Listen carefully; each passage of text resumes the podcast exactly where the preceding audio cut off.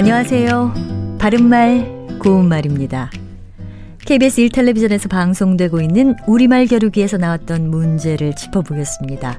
오늘은 우리말 달인 도전 1단계로 두 개 중에서 맞는 표현을 맞히면 됩니다.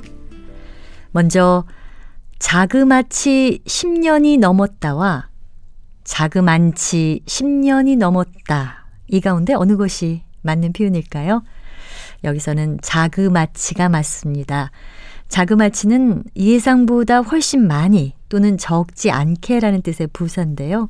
문제에 나왔던 것처럼 자그만치로 잘못 사용하는 예가 많으니까요. 정확한 표현, 자그마치라는 것 기억해 두시면 좋겠습니다. 또 까망 신발과 깜장 신발 중에서 맞는 것은 어느 것일까요? 이 경우에는 깜장이 맞는 표현입니다.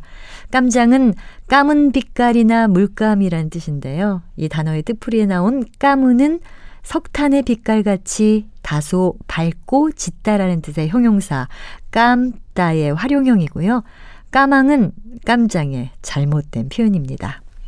마지막으로 조금도 굽히지 아니하고 버티어 나가는 성품이나 태도가 좋다고 할 때 배짱이 좋다와 모음 어이 에를 쓰는 배짱이 좋다 중에서 어느 표현이 맞을까요?